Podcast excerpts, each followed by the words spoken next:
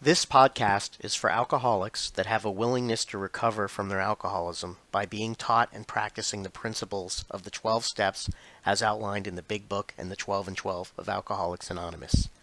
My name is Ilya, and I am an alcoholic.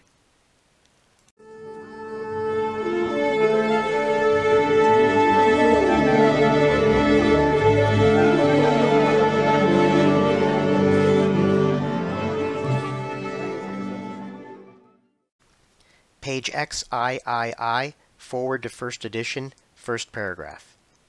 We of Alcoholics Anonymous are more than 100 men and women who have recovered from a seemingly hopeless state of mind and body. To show other alcoholics precisely how we have recovered is the main purpose of this book. For them, we hope these pages will prove so convincing that no further authentication will be necessary. We think this account of our experiences will help everyone to better understand the alcoholic. Many do not comprehend that the alcoholic is a very sick person, and besides, we are sure that our way of living has its advantages for all.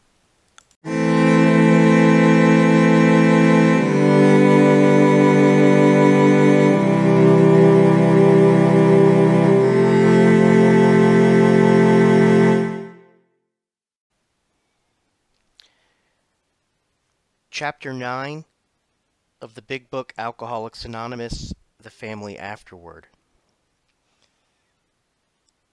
Third full paragraph. Cessation of drinking is but the first step away from a highly strained abnormal con condition. A doctor said to us, years of living with an alcoholic is almost sure to make any wife or child neurotic the entire family is to some extent ill. Let families realize as they start their journey that all will not be fair weather. Each in his turn may be footsore and may straggle. There will be alluring shortcuts and bypaths down which they may wander and lose their way. So I started with that paragraph uh, because the first sentence is the most important. Cessation of drinking is but the first step away from a highly strained abnormal condition. So it's clear, even if we understand this program and we're practicing it to the best of our ability, we still went through quite an experience for the last several years of our lives. Uh, for some, it was 50 years, even. Others, it was 30 years, 20 years of uh, a highly abnormal, strained condition. Uh, and when you stop drinking, uh, it doesn't mean that the family is going to be uh, in good health after uh, a very, very long war with alcohol. Uh, so uh, we have to understand that anyone who was exposed to the alcoholic uh, is going to be neurotic. He uses that word. Um, whether it's the child, the wife, the husband, the aunt, the uncle, whoever's in the home, um, is going to be affected by secondhand alcoholism uh, of the individual who uh, caused such a difficult strain on the whole household. Um, there's not going to be uh, an immediate sense of uh, of release from this uh, history, and uh, fair weather is not going to be the conditions throughout the journey uh, ahead to repair the damage uh, that the family endured over the course of many years living with an alcoholic. Um, and he does say that there will be alluring shortcuts and bypaths, uh, which we'll get into uh, in a moment. But uh, the reason that I uh, that I explained why I'm doing this podcast in the prior uh, one, in a vision for you, was because there are going to be people in our lives after we stop drinking that uh, only remember us as alcoholics, active alcoholics, and uh, they were, are going to have expectations that are unrealistic, and it can get people resentful and angry after the individual starts their program of recovery. Uh, so uh, let's read now the beginning of the uh, of the uh, chapter, the two paragraphs before what I just read, in order to tie that together. Now, when I read, remember that this was written in the 1930s and society has changed. The English use of the English language has changed. The family structure has changed. Uh, relationships have changed. Uh, so, the, so, please consider that. But the uh, the meat in this message is still just as relevant then as it is now. So please consider that when I read. First paragraph on 122. Our women folk have suggested certain attitudes a wife may take with the husband who is recovering. Perhaps they created the impression that he is to be wrapped in cotton wool and placed on a pedestal. Successful readjustment means the opposite. All members of the family should meet upon the common ground of tolerance, understanding, and love. This involves a process of deflation. The alcoholic, his wife, his children, his in-laws, each one is likely to have fixed ideas about the family's attitude towards himself or herself. Each is interested in having his or her wishes respected. We find the more one member of the family demands that the other concede to him, the more resentful they become. This makes for discord and unhappiness. And why? Is it not because each wants to play the lead? Is it is not is not each trying to arrange the family show to his liking? Is he not unconsciously trying to see what he can take from the family life rather than give? So the whole family, again, is affected by this illness. And if they are to stay together, uh, there's going to have to be an understanding that tolerance, love, and patience uh, is going to be uh, necessary by all parties involved.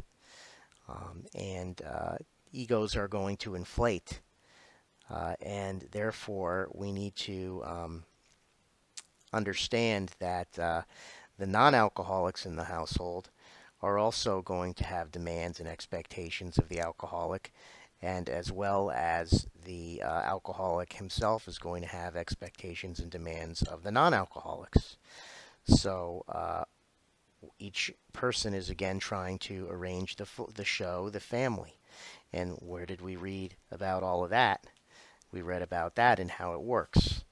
So if you uh, go back to how it works, you can read the bottom of uh, 60 into 61, which talks about the uh, the first paragraph on the bottom of 60 leading into 61 talks about the the ego on how everybody wants to run the show. Uh, that doesn't change. Uh, the alcoholic is going to be uh, desiring control, and the family feels as if now the alcoholic owes them. Uh, and so they're going to want control as well. And that can lead to many of a resentment. And what did we say about resentments? Resentments are killers. A resentment will lead an alcoholic back where? Back out. So if we don't understand that the program must continue on after we stopped the cessation of drinking, um, we're going to get resentful again, and we're going to get sick, and we're going to go back out. That's why this program is a life program. So, uh, we will also want to keep in mind, in my experience, I should say, why don't I talk about that? in my experience, uh, I certainly uh, tried to learn this program uh, as fast as I could because I wanted to get to the end. Um, that was my thinking. As soon as I did all 12 steps, I'd be cured. and uh, I could get along on with my life. Now, this was an early recovery when I didn't understand the disease. I didn't understand that there was no cure. Uh, and I thought that once I paid my dues with the steps, um, then I could, you know, be rewarded for doing something that most non-alcoholic people don't even do. So that makes me um, important again.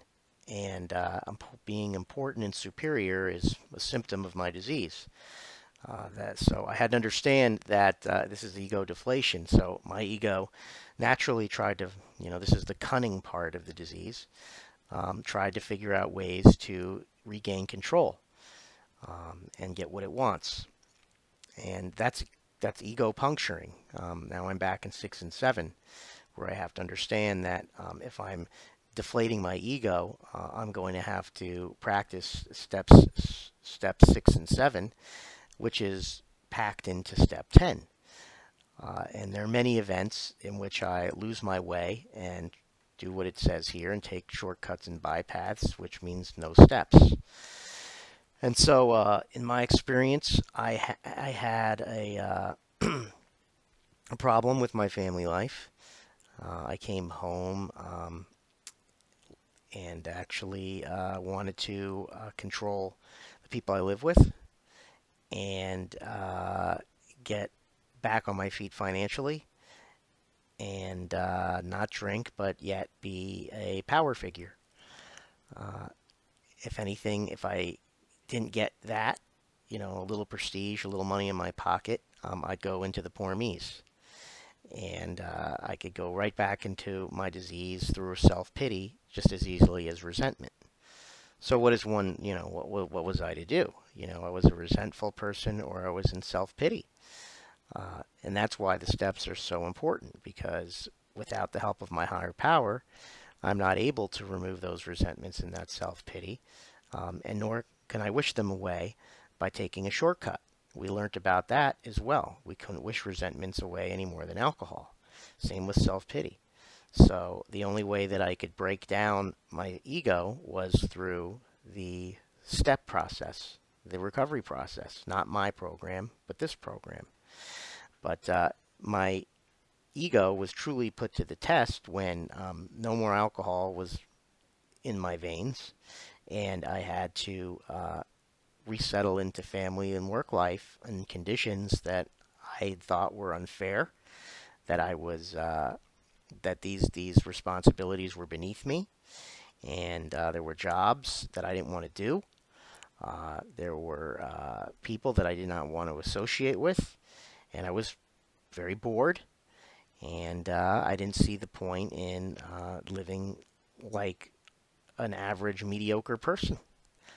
Uh, so I started having fantasies and delusions about what I was entitled to.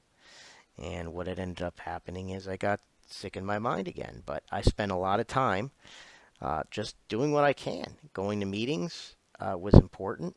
Carrying this message uh, was a great way, and is remains to be a great way of getting my mind off of those delusions and illusions of grandeur.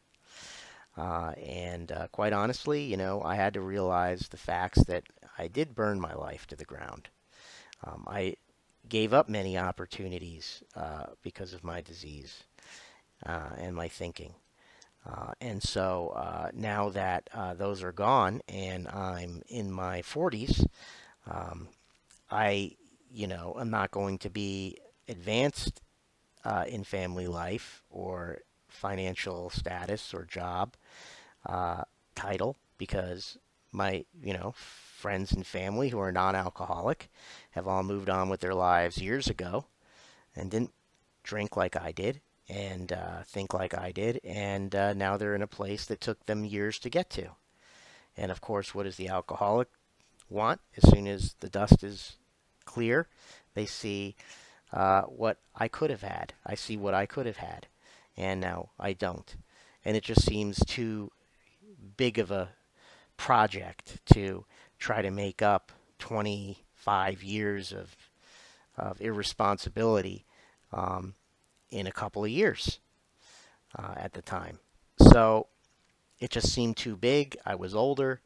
I said it's pointless anyway. I'd thrown all those years away. All those years were the years I was supposed to do it, and now I can't. So those are conditions I can't change, right? I can't change my age. Um, I have to accept my age. These are the types of things I have to accept. Truly things I cannot change. Not accepting things that uh, I can. If I if I'm accepting things I can change, I'm going to get sicker because uh, I use my uh, that serenity prayer as an excuse not to change things I can. Um, I'm in trouble because there are a lot of situations that um, I could have removed myself from and been just fine, uh, but I decided not to, and I wanted my character defects removed anyway. Uh, no, my higher power was like, look, I'm giving you the option to leave this situation that you're in, so leave it. That's how you're going to remove your character defects.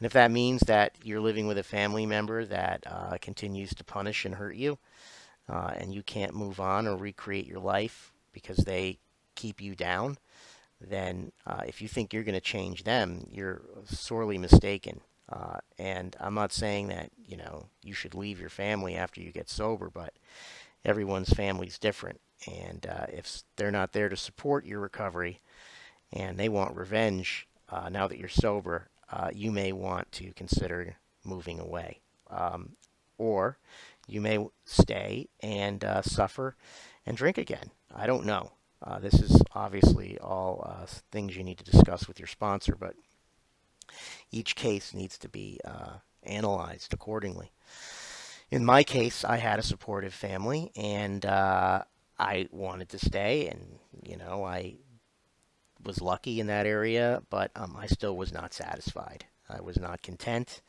I was very discontent, um, and at times restless and irritable as well.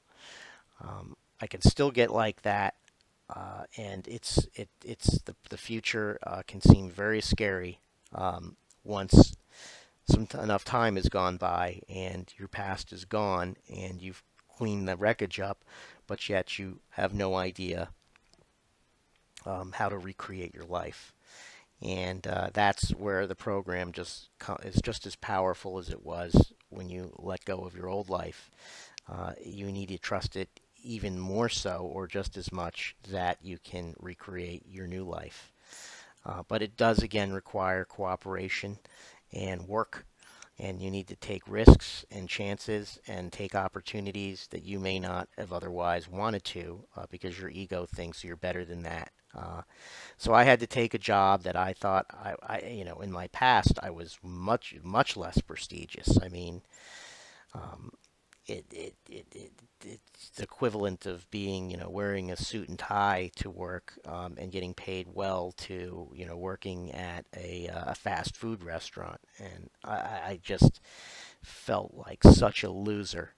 Um, and I knew that this had to happen. Um, you know, I, I needed time to just do what I had to do um, in order to pay bills because that's reality and I also had to, uh, you know, work my program. And going back to, or even trying to go back to a quick uh, career uh, that would pay me well right away, which I couldn't even get if I wanted to, uh, by the way. But even if I had gone back to um, my old job setting, um, I would get very, you know, disturbed by uh, the demands of it and I wasn't ready to accept those demands, uh, which the job required, and I could end up drinking again. So, if you, you know, my point is, is that, um, and you and the people out there listening may not like this, but you know, if you have to be, you know, and there's nothing, you know, I'm not, I'm not saying this is a bad job, but you know, some of you may have these jobs, you know, like, you know, if you're, if you have to be a janitor and no offense to any janitors that's listening it's a very you know any any good any work uh, done well is a good job okay? So don't take this um, personally. But if you have to be a janitor if you have to work as a, uh, a maid if you have to work as a dog walker and in comparison you were you know working uh, at a corporation or had your own business uh, were a doctor or a lawyer or had some job of prestige and you've got to go do these other things I just mentioned, then yes, you know, this is part of your recovery process. Um, not as punishment, but it, it is the consequences of uh, your disease, uh, and you need to to rest assured that these jobs are good for you. Uh, because what they'll end up doing, if that's what you have to do, is give you a sense of, uh, of work ethic and appreciation for your life, uh, which you are getting a second chance. And more importantly, it gives you the time to focus on your recovery and not have demands beyond just doing a simple task. Um, when you have a complex job, an important, prestigious job, there are going to be character defects that are easily activated and illusions and delusions that uh, will trigger you back to alcohol and you're going to lose that job again and you're probably going to end up in worse shape than you were before your last relapse or before your last recovery. Um, so uh, keep in mind that uh, this isn't uh, you know a test or a, a, game. This is your life, and uh, you have to do things you don't want to do. Um, and uh, that's just been my experience.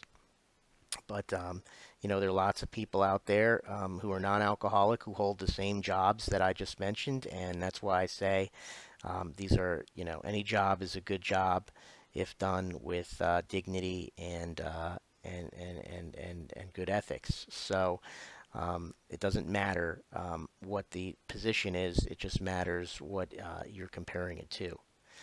Um, in any case, uh, so I had to work uh, really hard at a job I didn't want to do, um, and now uh, there are some opportunities that are presenting themselves that uh, may be a better fit for me, um, and that I'm ready for. And so by praying for uh, God's will, um, God will either keep me where I'm supposed to be, um, which sometimes may be to do nothing and just be patient or it may be that um, I may take on a new career path that I could have never dreamed of. But if I try to force uh, myself into jobs that uh, aren't good for me and I know that they're not, um, I'm probably going to relapse.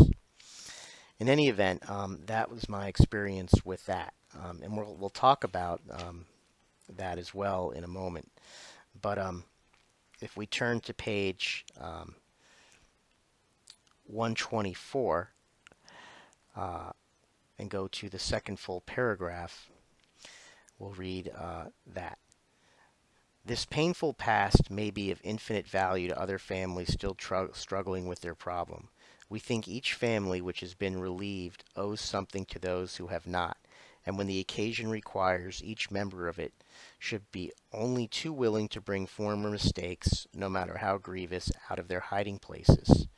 Showing others who suffer how we were given help is the very thing which makes life seem so worthwhile to us now. Cling to the thought that, in God's hands, the dark past is the greatest possession you have, the key to life and happiness for others. With it, you can avert death and misery for them.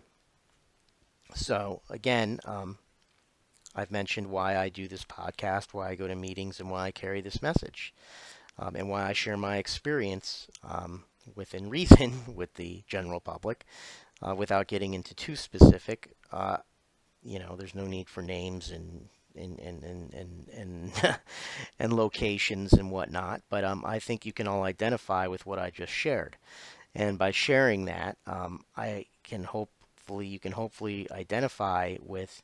Uh, what you may be going through as well, and understand that you're not alone there are other people who uh, feel the same way that you do or did feel the same way that you do. And uh, my uh, helpfulness by having that same experience is not to hide my past and just preach the program um, without giving you any uh, insight into my history. Because if I don't give any insight to my drinking history or my former mistakes that got me here, um, no matter how grievous, uh, and take them, as it says here, out of their hiding places, um, I can't show others who suffer uh, how I was given help, um, as it says here, uh, and the very thing which makes life so worthwhile to me now. Uh, even if I feel like I'm getting a raw deal and I am not getting rewarded financially, romantically, or socially, which I'm not uh, by doing any of this at all. when I say I'm not, I mean I am not um, at this point in my life. I don't know if I ever, you know, will again, even. I don't sit here with uh, a boat, a car, and a plane in, you know, and, and a big mansion. Uh, easily carrying this message. Um, I am comfortable enough to where my needs are met, and that's what my higher power, power provides me with my needs, not what I want. And there's a big difference between what I need and what I want. I'm sitting in a safe place, in a safe room, with people around that love me and care about me, food on the table, and gas in the car I do have and I can freely go where I want. That's what I need, um, and God has provided. If you're listening to this podcast in other conditions, um, then God is providing you with what you need. Um, what I need and what you need are two different things. Um, what I want is also different than what I need. Those are two different things. And my higher power is the only one who can be the judge of that. So uh, what I can provide is my experience, strength, and hope, and not uh, just teach the program without uh, casting out some of my grievous actions and behaviors and former mistakes so you can identify that um, I'm one of you as well. Because I didn't want to listen to anybody who was going to tell me uh, the directions of this program without uh, sharing something about their history as well because uh, it just seems as if they're uh, being self-centered um, and trying to make me work a program so they don't have to, um, which isn't what this is all about. Um, so, um, continuing, um, if you go to page uh, 125 um, and look at the second full paragraph towards the middle of the page, above principle, we observe carefully is that we do not relate intimate experiences of another person unless we are sure he would approve. We find it better when possible to stick to our own stories. A man may criticize or laugh at himself, and it will affect others favorably. But criticism or ridicule coming from another often produces the contrary effect. Members of a family should watch such matters carefully, for one careless, inconsiderate remark has been known to raise the very devil. We alcoholics are sensitive people. It takes some of us a long time to outgrow that serious handicap. That sentence I have underlined, uh, the last one. Uh, we are very sensitive people, and uh, it can take a whole lifetime to outgrow a serious handicap like emotional sensitivity. Um, remember in the 12 and 12, the psychiatrists came to the conclusion that we all uh, share three qualities, or um, three attributes. They're not qualities. Uh, and they are uh, childishness, emotionally sensitive, and grandiose. Um, it is a lo- takes a long time for all three of those um, to outgrow those serious handicaps. Now, I'm not saying that you shouldn't you know, be in touch with your inner child or that you can't have goals. Um, but when they're um, extraordinarily childish and inappropriate, and uh, grandiosity is more of a delusion and an illusion or a fantasy, uh, and a pipe dream, and emotional sensitivity where every little thing somebody does ticks you off, um, yes, we take those emotions to those extremes. But uh, he's saying that you know when you share your experience, strength, and hope, it's yours to give. Uh, it's not your right to give other experiences of other alcoholics or other people, for that matter, to another. Those are their stories to give, not yours. And if somebody confides in you and tells you something that um, is uh, in in confidence, and you go around criticizing or ridiculing them, um, especially to other people, um, they should watch out. You should watch out because that alcoholic's probably going to get furious. Um, and uh, if you're a family member uh, and they may have talked to you about it casually, doesn't mean that it gives you permission to uh, to discuss that uh, that information with another person or laugh about them um, eh, behind their back or in front of them. So uh, keep that in mind. Um, so uh, another thing that uh, one should uh, expect is the alcoholic uh, grandiosity. So if you go to the next paragraph on that same page, 125, it says many alcoholics are enthusiasts. They run to extremes. At the beginning of recovery, a man will take as a rule one of two directions. He may either plunge into a frantic attempt to get on his feet in business, or he may be so enthralled by his new life that he talks or thinks of little else. In either case, certain family problems will arise. With these, we have had experience galore. So next he talks about, you know, the person who runs into headstrong um, economic issues. Uh, that can be uh, very, very dangerous. They feel like they need to catch up with all of the money that they've spent and lost. Um, they can become very miserly, um, as they used to be very, uh, very um, they used to throw money around. Um, so now that they're not throwing money around when they're drunk, uh, they become the other extreme and go miserly, and then they want to collect every penny and go headstrong into, or headlong, as Bill says in the next paragraph, into recuperating their financial losses. Um, that can be extraordinarily dangerous. It takes a long time to rebuild uh, an entire career, and they may actually go another direction and build a whole different career and never um, have the same money that they did before. Um, so it says on page 127 um, in the first full paragraph, the head of the house ought to remember that he is mainly to blame for what befell his home. He can scarcely square the account in his lifetime, but he must see the danger of over-concentration on financial excess. Although financial recovery is on the way for many of us, we have found we could not place money first. For us, material well-being always followed spiritual progress. It never preceded. And so we read about that uh, when we were in step 12 of the 12 and 12, that what happens when we put the cart before the horse, which is our base instincts, which one of which is financial, uh, before our spiritual recovery. Um, we get disillusioned and we're headed for trouble. Um, and now that we uh, are sober and working uh, on our financial endeavors again, we can take them to extremes and uh, and fall off uh, the recovery very very easily and go back to drinking um, as a result when things don't go our way. So uh, it is important to see that uh, we uh, have to be very careful um, what we need to continue to do. One, remember, keep it simple. One, we need to trust God. Two, we need to clean house. And three, we need to help others. That's what we should be doing when we um, finally understand this program and begin to practice it. Um, this isn't a program that you can just understand and classify yourself as an expert. First thing you need to do is understand it, but you need to go through it. Just like you needed to go through your first year of recovery, you need to go through the first 10 years of your recovery. And uh, you know, it takes a long time to uh, finally change. Um, my sponsor used to say, and this isn't in the book, but in his experience, um, that it took five years to gain awareness of the program and his disease.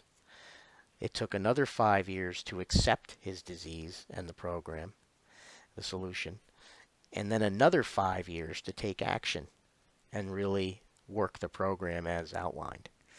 Uh, that's 15 years of, uh, you know, uh, composed of awareness, acceptance, and action. Now, I'm not saying that he didn't take any action in the first five years or have any acceptance. He's not suggesting that either.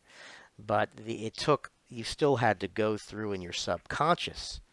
The, uh, the awareness takes five years in your subconscious to understand this work and then it takes another five years in your subconscious to accept it. Uh, there's a lot to accept in here. Just because you understand this literature and the disease as it's outlined and the solution as it's outlined does not make you a uh, practicing expert whatsoever. In fact, you still don't even realize you don't accept everything it says in this book. Um, and you've forgotten quite a great deal. So when you accept it, uh, you can get sad and depressed and frustrated. And acceptance is a very, very difficult part of this recovery process. In the beginning, it was because you were about to die or you hit an emotional bottom, so you had no choice. But when you're five years in and you start to realize that you've got a long way to go in accepting it um, on the inside even further now that you know you're far away from your last hangover and your last drunk, um, it can be very difficult and you can get sidetracked very, very easily, thinking you're not an alcoholic after all. Um, maybe it's not as bad as you once thought. Um, you know, you were just uh, partying too hard, and all of these illusions and delusions start coming back into the mind, and you realize, wow, you don't even accept your disease. Um, and now, you know, you're abandoning the solution because your solution is now regaining power, money, and sex. Power in the family, financial power and money, and then, you know, whatever sex life that you think you should have uh, starts to dominate and run the show. Uh, and then that's what, you know, remember, remember what the uh, destructive cause of our drinking was. We learned that in step four in the 12 and 12, that instincts uh, out of whack are the underlying cause of our destructive drinking. And uh, that's the problem with us. Uh, we actually want to live life. Uh, to be truthful, I want to have a very full life. So full that I think I'm being cheated when I don't have enough power, money, and sex. And I think, why, why can't I? What's wrong with that? You know, I just, you know, I'm in this world. I'm bored. Um, I see people on TV and, uh, you know, seemingly around me having a great time. Uh, there's more millionaires and billionaires than ever. Um, why can't I be one of them?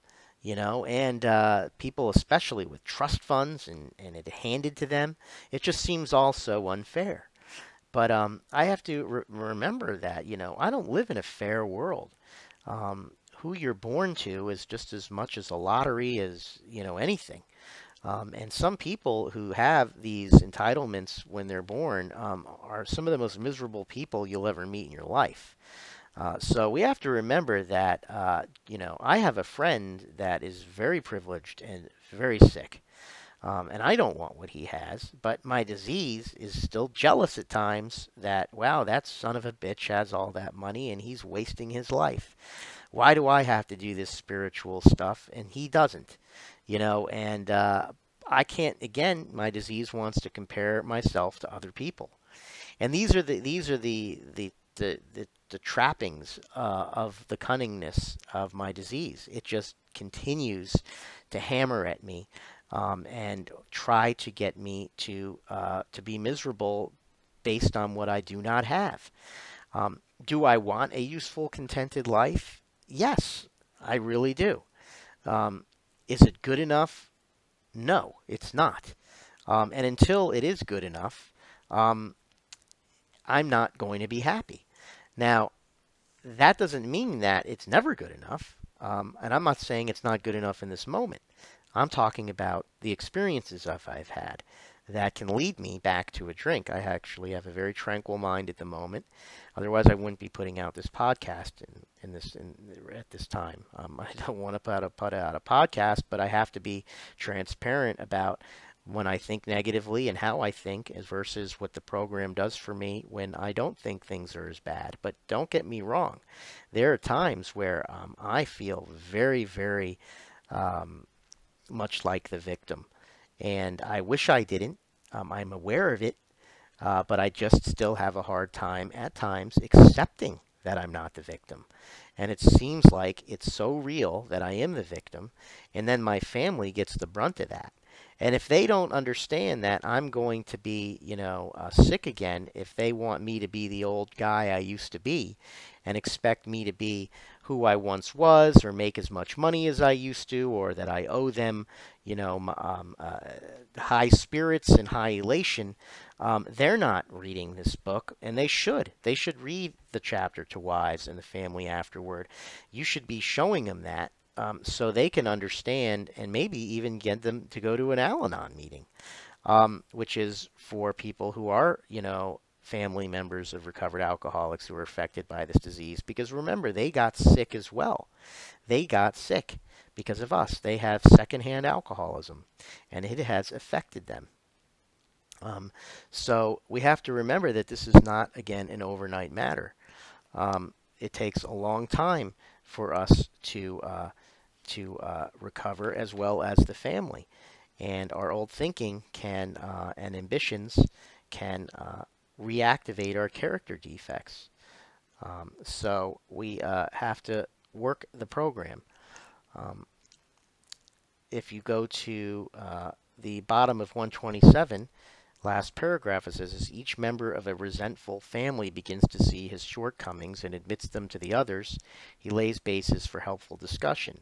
These family talks will be constructive if they can be carried on without heated argument, self-pity, self-justification, or resentful criticism. Little by little, mother and children will see they ask too much, and father will see he gives too little. Giving rather than getting will become the guiding principle.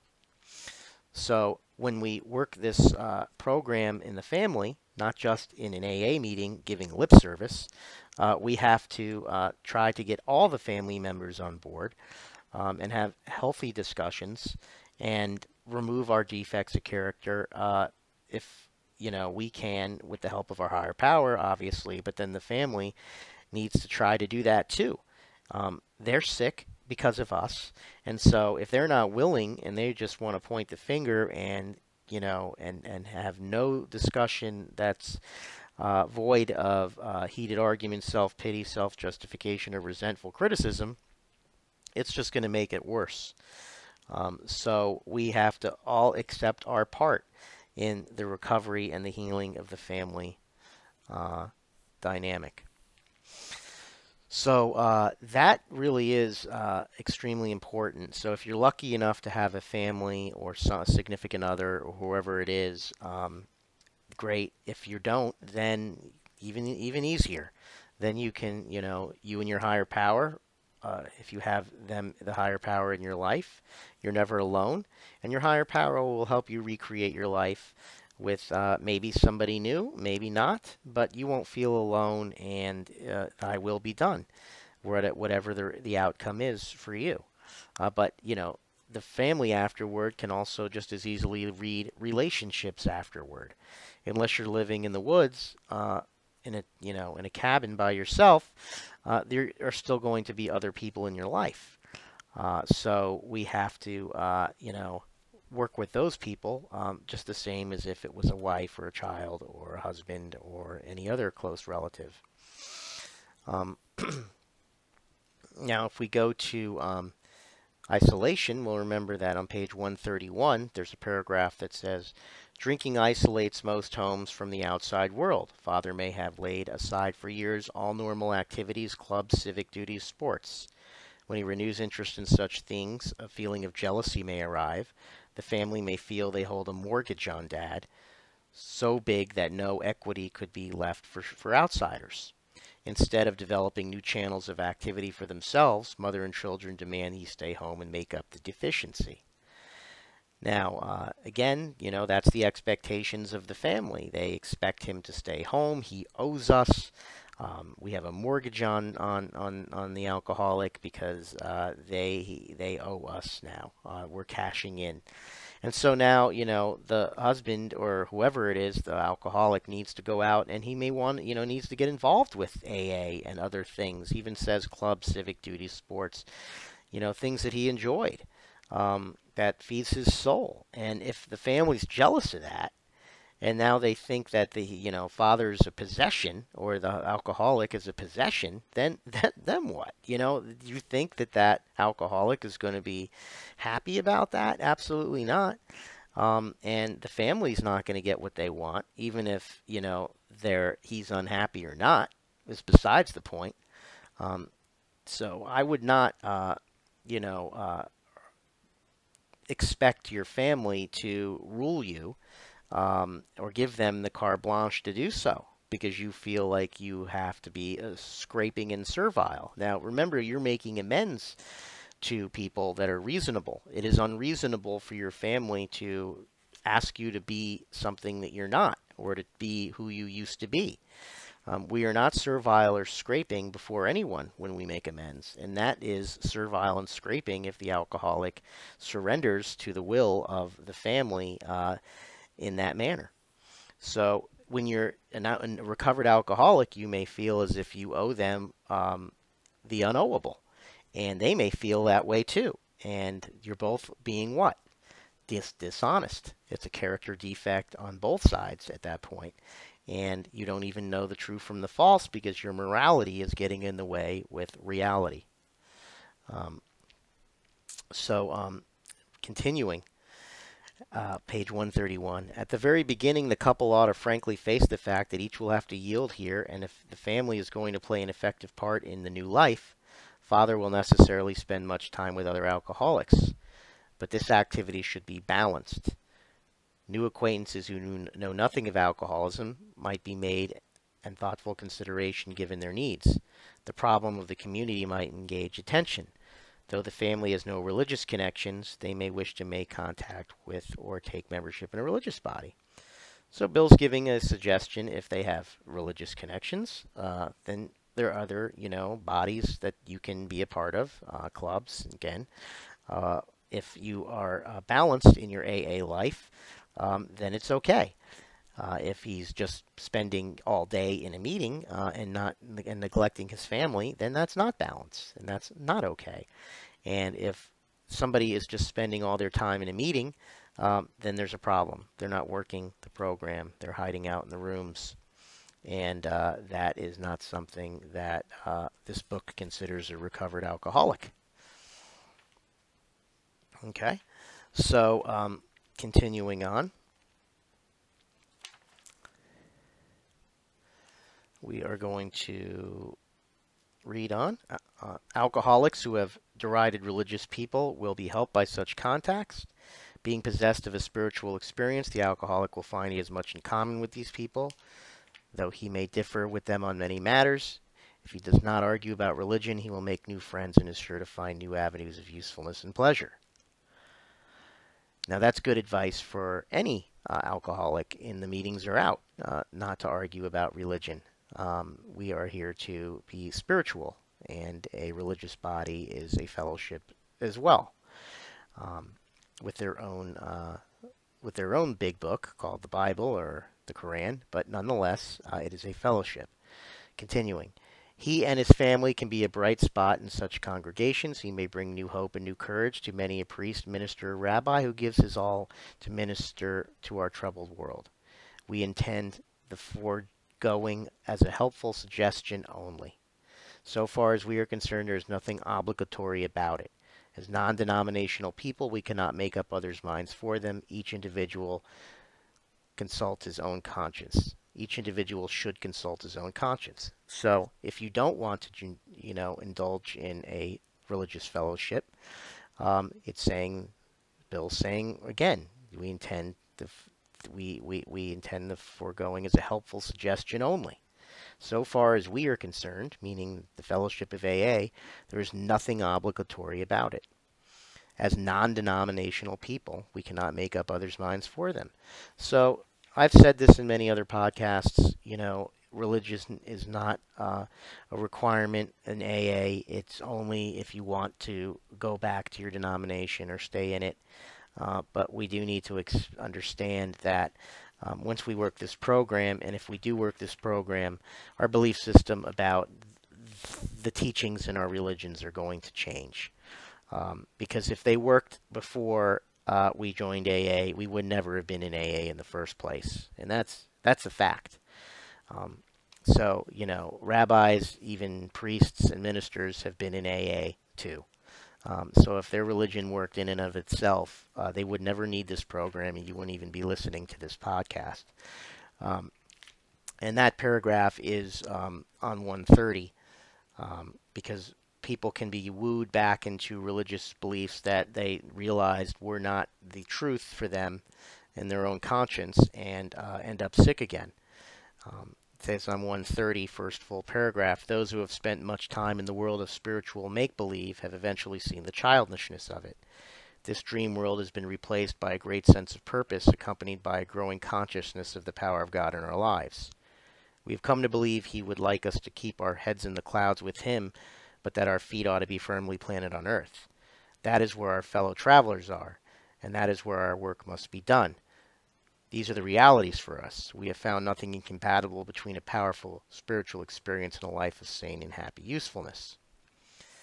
Um, so, an spiritual experience is within, um, is what that means, um, and it's not a external God, which all religions believe in. Um, so, or most do, I should say, um, the Western ones at least. So, uh, that is uh, extraordinarily important if you are recovered and you have had a, an inner God uh, awaken in you, and now you're being told by your religious body, no, God is without, with a beard in the clouds, and He's punishing. Um, and you are now sinning because you don't believe that. Um, that is another way that you could end up drinking again. Um, and I've seen people do it. So it says here each individual should consult his own conscience. All right. Uh, so moving on, um, I, I, just to say, you know, I didn't have a huge religious upbringing. I was raised religiously. Um, it doesn't matter what it was because it creates bias uh, when I'm talking in a podcast. Uh, but it, it, was religious, uh, and I certainly um, was raised that way, but never really felt as one with that God. I knew there was a God and higher power, but just not that one the way they described it as external and outside and you know kind of like a external punishing it felt external and punishing. I don't know how else to say it. Um, so you know there was a lot of spiritual talk in my books uh, of religious texts but there was also a lot of history and dogma and things i didn't really identify with. But now that i've worked this program i can easily see the spiritual uh, versus the dogma in the religious texts. So there's nothing wrong with participating in a congregation and knowing the difference and then others will say oh wow look what god did for you and they'll believe it's an external god who did it you know and there's nothing you can say to them that's going to change their mind. But you know you can just thank them and and love them and and leave it at that. You don't have to prove a point everywhere you go um because that's just you being prejudiced against religious people and judging religious people and that's your disease talking to be quite honest um, and I'm guilty of that, or have been. But now I know because I learned from my mistakes, and you know, being prejudiced. I learned that also there were times where I was prejudiced against prejudiced people. you think that that would make sense and that'd be all right, but it's not. You know, if someone's blatantly prejudiced, um, and I'm on my high horse and I'm going, oh, well, you're prejudiced, so you are a terrible person, and how could you be? I don't like you, you're an awful person because you're prejudiced. Well, that's anger too. That's judging as well. They are who they are. They believe what they believe, and I shouldn't be prejudiced against them. Um, they are going to think what they're going to think. Uh, I cannot open a closed mind. I don't have that power. Um, so, in any event, we'll move on to page 133.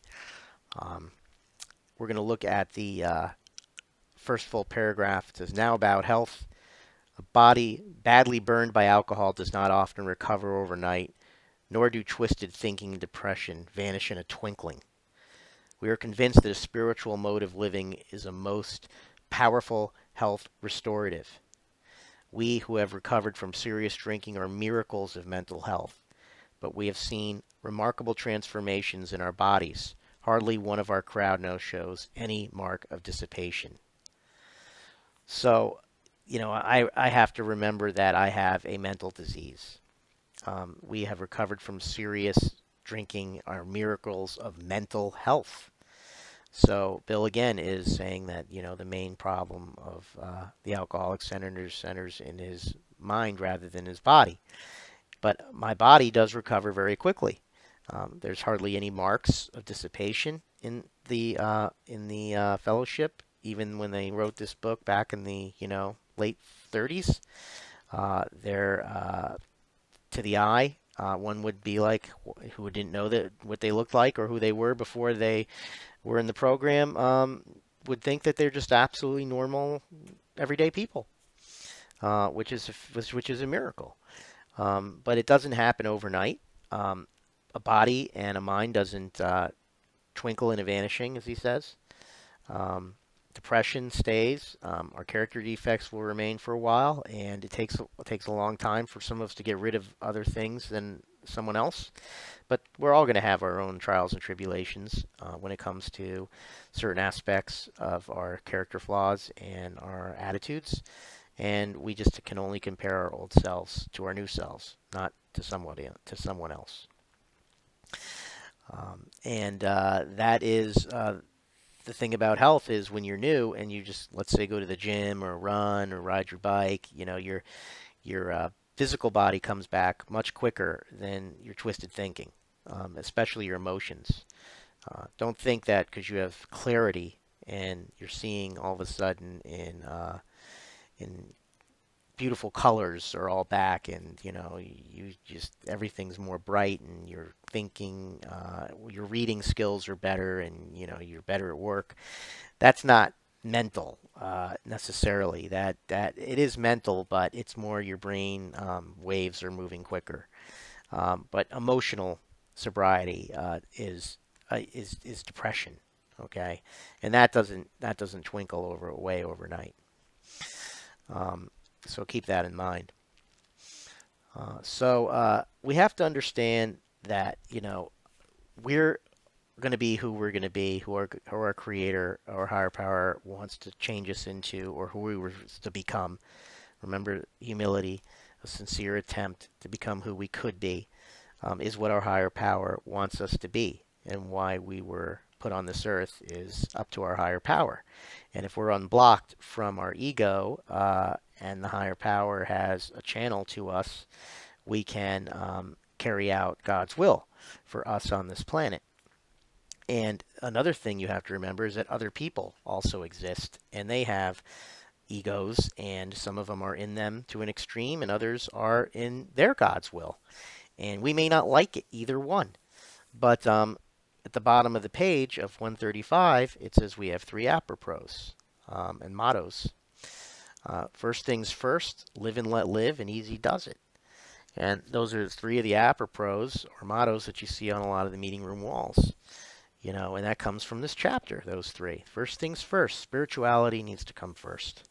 Your program needs to come first. You need to accept your disease and work this program. Otherwise, everything, every ambition, every you know thing you think you need, you want, isn't going to happen anyway. Um, and so you have to work this program to see differentiate the true from the false, so you can even make good choices and decisions in life. Live and let live. You know, other people exist. Live your life. Let them live theirs. If they're affecting you in a negative way and being harmful, more than helpful, then you have a choice to stay or go. That's on you. That's not their fault. They are who they are. Live and let live. And if you can't make good choices and decisions because you're in fear that uh, you're not going to have a roof over your head, but they're tearing you apart on the inside, then you need to trust your higher power that moving out may be the right decision. If they're being more helpful and not hurting you on the inside, but you want your own freedom and you want your own place so you can have men and women come over so you can have a great sex life again, um, then maybe you should pray for your higher power to remove your character defects and stay where you're at. Because now you're putting your instincts before your spiritual growth. So it can go either direction. Um, only you can decide that when you work the 12 steps, which is the best fit for you and your recovery. Um, but either way, uh, other people are who they are, and you are going to be who you are. Uh, the question is, are you going to be in your disease or in the solution? Um, and lastly, easy does it. You know, wear your program like a loose garment, like my sponsor used to say. One of my sponsors used to say that. I really like that. Doesn't mean be so casual that you don't really care what's going on around you. It means that don't be so uptight and fearful uh, about the future and uh, worried about making amends and uh, getting everything perfect. Things are never going to be perfect. You're never even going to have a perfect day. You may have an almost perfect day, but I guarantee you will never have a perfect day. There will always be something that you did incorrectly um, that you can do better the next day. But my point is, is that continue to do the work, but easy on yourself. Um, do is the verb in there. Does means do, um, but take it easy on yourself. Um, it doesn't mean take it so easy that you kick up your feet and wait for everything to happen for you instead of going out there and taking risks and trying to uh, being open to making mistakes so you can grow and learn from them. Um, and that's that's not easy to do, but you need to do it. Um, so in any event, uh, I did this extra podcast because uh, I've seen people who work this program and then expect their old lives to come back. And then they don't, and then they realize, wow, I really didn't give up my past. I don't accept the future um, on God's terms.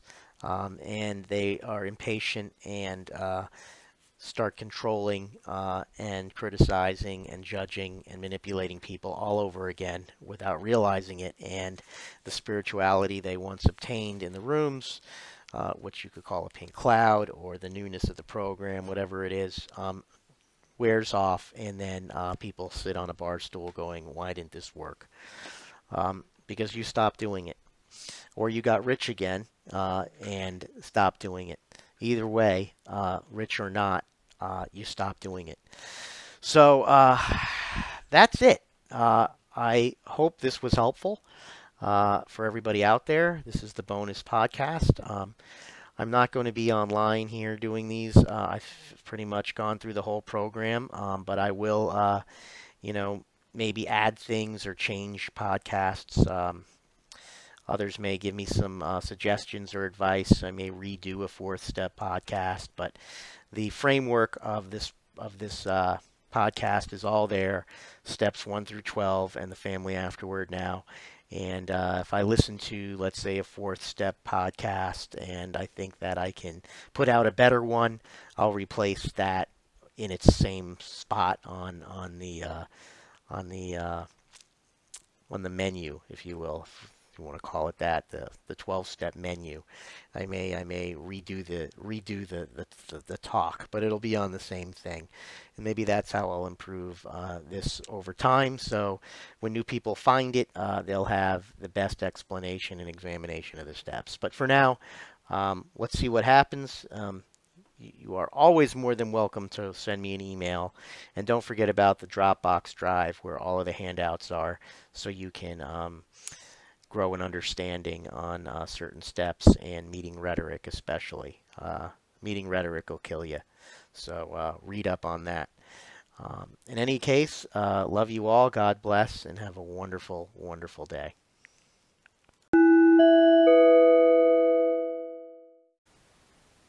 God, grant me the serenity to accept the things I cannot change, the courage to change the things I can, and the wisdom to know the difference.